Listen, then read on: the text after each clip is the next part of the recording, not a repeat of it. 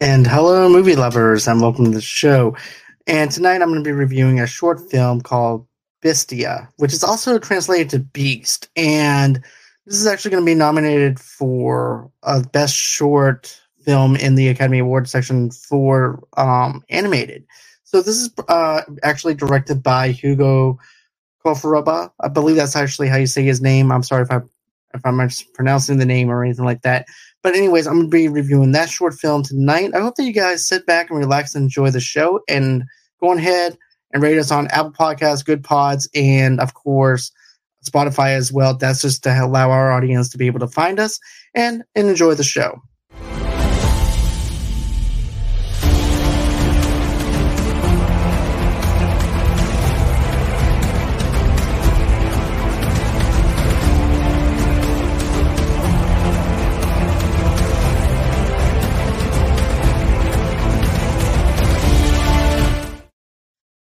Right. And like I said, this movie is called Bestia. And matter of fact, this is also translated to Beast. And I'm just going to point this out, though, too. The plot is about this woman whose name is Ingrid.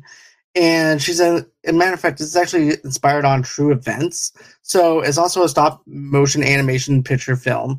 And it's about a secret police agent in the military dictatorship in Chile. And what I have to say about this thing, this movie is it's shocking not only shocking, but it's also captivating, and it's also a movie that needs to be told.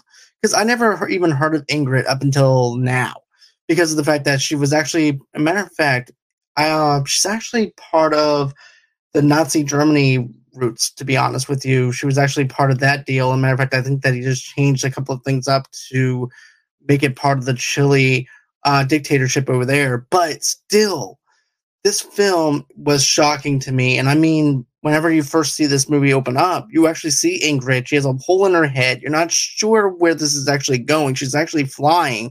You don't know where she's flying to or anything like that. You don't. There's not a lot of plot details within those few minutes.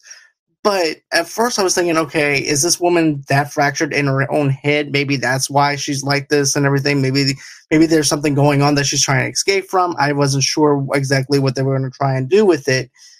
But then as you get closer into the plot details and stuff like that, you wind up seeing this close relationship between her and her pet dog. And it starts off with them having the same morning routine and everything. She winds up making bread. She gets up, she makes her bed, she goes downstairs, she makes uh, some food for her dog and everything. They wind up sitting across from the table at the kitchen table. And then you wind up seeing her leave the house with her dog, and the dog is all happy and everything. And of course, you also see day to day activities that she does with her dog's dog as well. She plays fetch with him. She has this love relationship with her dog. She's also goes over to this one building that you're not sure what she's doing in this building or anything like that, but she goes on ahead. She goes in this building, and you wind up finding out that she's actually torturing this one person in that's arrested, and you're not sure what why this person's arrested or anything like that. But as soon as she goes into this building, she has to sign her name on a document and stuff like that. And once she signs her name on the paper for her to go in to this thing and to interrogate and to torture this person and stuff like that, that's when you wind up feel, finding out how dark this is actually going to be taking. And matter of fact, it even goes through the anxieties and subconsciousness of her own mind, though, especially with the stuff that she was doing and what she was going through. Even her own body goes through different situations in this movie, though, too, to the point where she's feeling depressed her anxiety is going all over the place. Even the part that was really shocking to me was what, what happens with her to her dog in a dream sequence. Because I'm like, I, that was like my first what W2F moment because I wasn't expecting what I saw. Matter of fact, I had to rewind what I saw so I can actually get it played again because I was not expecting that to happen to the dog or anything like that, especially in a dream sequence in that sense. And I believe the dream sequence is basically saying, look, if I don't do what they say, they're going to cut my own head off for what I'm doing. And only that, but I'm also in a, an informant and everything too. And I'm working undercover in this whole, uh, in this place in Chile where I could wind up becoming dead or being tortured or anything like that myself, or even worse. So you have that going on. And I know that I mentioned the relationship with her dog. There's actually another shocking moment. Yes, she's depressed. Yes, she's going through all these anxieties and stuff.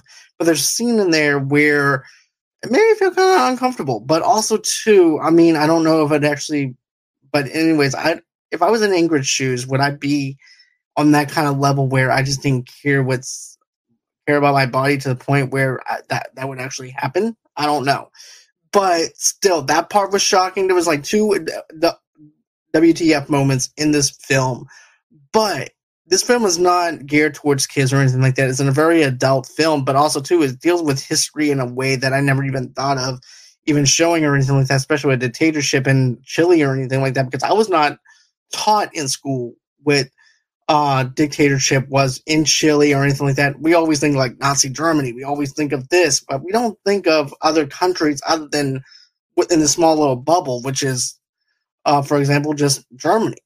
But this is also, of course, I don't know if that's anything to do with fiction or nonfiction, but the fact that we always assume that everything has to take place in Nazi in Nazi Germany because of the fact that's where the Nazis were and stuff. But still, this is a movie that needed to be told. Hugo does a fantastic job of explaining stuff. Matter of fact, she has no expression on her face. Ingrid is actually one of those people that don't have any expression, and they he actually does a really good job with this. And what I mean by that is there's actually this part where you can see that there's porcelain kind of feel to uh, Ingrid's character, where it's just emotionless and has that whole entire uh, thing where he's actually using like a porcelain kind of face line for her.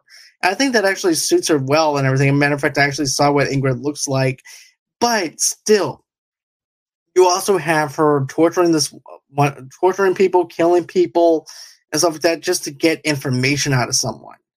And it goes to show you how much toll it takes on somebody that is going deep undercover to the point where they can't sleep at night. They're thinking that they're going to die. And then also, too, you're also going through the emotions of, am I going to turn into these people because of the fact that I've been so deep into, into this life and everything too. So that's also another possibility that I was actually thinking, is Ingrid going to go off on this thing where basically she winds up being like these people to the point where it actually messes with her head then, of course, within the course of the film, you wind up finding out that Ingrid had enough. She's, matter of fact, she's going through her anxieties and stuff like that in her dreams sequences and stuff like that, even darker. And also, too, you're seeing where she's just fed up. She's mad about what she's doing to these people. And also, too, you actually get to see and claim and stop animation of a dead body being carried out from the building and into the trunk of the car, and the trunk is actually being closed, and that person's driving off with that dead body. And Ingrid, I bet, is actually thinking too, like, is this going to happen to me if I don't comply with me to comply with through all these dark emotions and stuff like that to the point where she's actually depressed. And like I said, there's actually a moment in there where it surprised me and shocked me to see that they that they put that in the film and everything, especially with dealing with the dog. And like I said, I'm not going to go into detail on what that is or anything like that, but there is a scene, two scenes that actually was a what the F moment for me. But I hope that you guys wind up checking this short film out. I feel like this is actually a film that needs to be told. I know that this is actually a little bit shorter than what I normally do or anything like that, but it is only like a 15 minute long film. But in those 15 minutes, they give you so much detail, so much stuff the art detail, the stop animation, and then of course the porcelain's um, facial expression and everything too for Ingrid was actually spot on. And then of course I want to mention this Ingrid uh, Olderlock, the person that inspired Hugo to do this film, was in real life. Like I said, she was actually in some real life situations in Nazi Germany uh, in those routes. And also, too, you know, I I feel for Ingrid. I feel bad that she has to go through this every single day, and every single day is also a, another chapter to where she might end up being dead. And then there's also a part as well, like towards the end, where you see this bullet going through her head because she winds up she does wind up getting shot or and stuff like that. Um, and then of course you see all the memories that she had with her dog, all that stuff is actually being erased as the bullet is going through her head, and all those memories are being erased. And then she's actually on that plane, and then she sees all the dead bodies in the clouds. That everybody that she tortured, everybody that she, that died because of these people, and you know, it makes me feel bad that she went through this great deal of pain and agony and then also to this anxiety of just eating her up to the point where she can't sleep at night and being depressed, and then also to writing in her journal. This movie is really something to see for the first time. It'll pull uh, uh on you emotionally, and also too, it'll stick with you. And I mean by what I mean by stick with you, I mean it makes you question things that's going on around the world today. It makes you question things in life. It makes you question um, even where you live at and everything. Do we really feel like that we're as bad off now than we, we were in the Uni- in the United States, like the other countries are? And stuff like that, like that too. But you don't know real dictatorship until you go into these other parts of the country to know what they actually have to deal with. But that's just my thoughts on this film. Thought the execution was really good. The timing was really good. They put a lot, Hugo put a lot of thought, a lot of effort, a lot of research into this project. Uh, the porcelain part was my favorite part of this whole entire thing, where the where you don't see a lot of facial expressions or anything like that with Ingrid, and then of to see the facial expression and everything is doesn't really have that much facial expression. The eyes, to me, tell the story of someone that's in pain versus it being very uh, has a very facial um, expre- expression on her face. But that's just the way that I'm thinking and everything. So tell me what you guys think. Are you guys wanting to check out Bestia? Because I'm going to be honest with you. I think this is a film that's actually worth checking out. It's not that long of a film. It's a short film.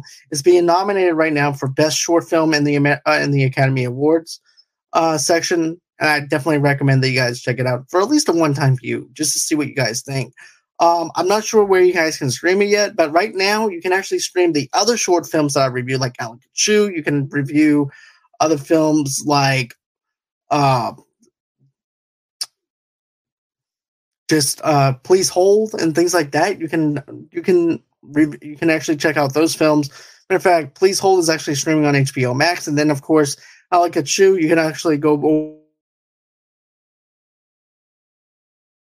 review for the, buy the movie over there for like seven bucks. But this film, Bestia, is definitely a good film. I definitely recommend it. Go ahead and check that out. Tomorrow night, I'm not sure if we're going to do a show or not or anything like that because of the fact that we are actually having a storm here tomorrow night. But um, if not, we're going to do tomorrow night. If there is no storm or anything like that, I'm going to be doing my Kittie documentary. If you don't know who Kittie is, she, there's actually this little uh, band out in Canada that made it big in the early 2000 era for rock alternative and heavy metal. So go ahead and check that out tomorrow night, 8 o'clock Central Time, 9 o'clock Eastern Time, 10 o'clock. I mean, not 10 o'clock, but Wednesday at 9 o'clock, uh, 8 o'clock Central Time, 6 o'clock Pacific Time. I'm going to have Manny, the movie guy, doing our predictions for the Oscars. Then, of course, Thursday night, I'm going to have Rossi McCree back with me. And then also, too, Brad from Canada is going to be with me. And we're going to be reviewing another Academy Award uh, nominated movie. And that's going to be Nightmare Guillermo del Toro's uh, Nightmare Alley. So go ahead and check all that out. And always until next time, guys, it's been real. It's been fun. I can't wait to do this again. And bye bye.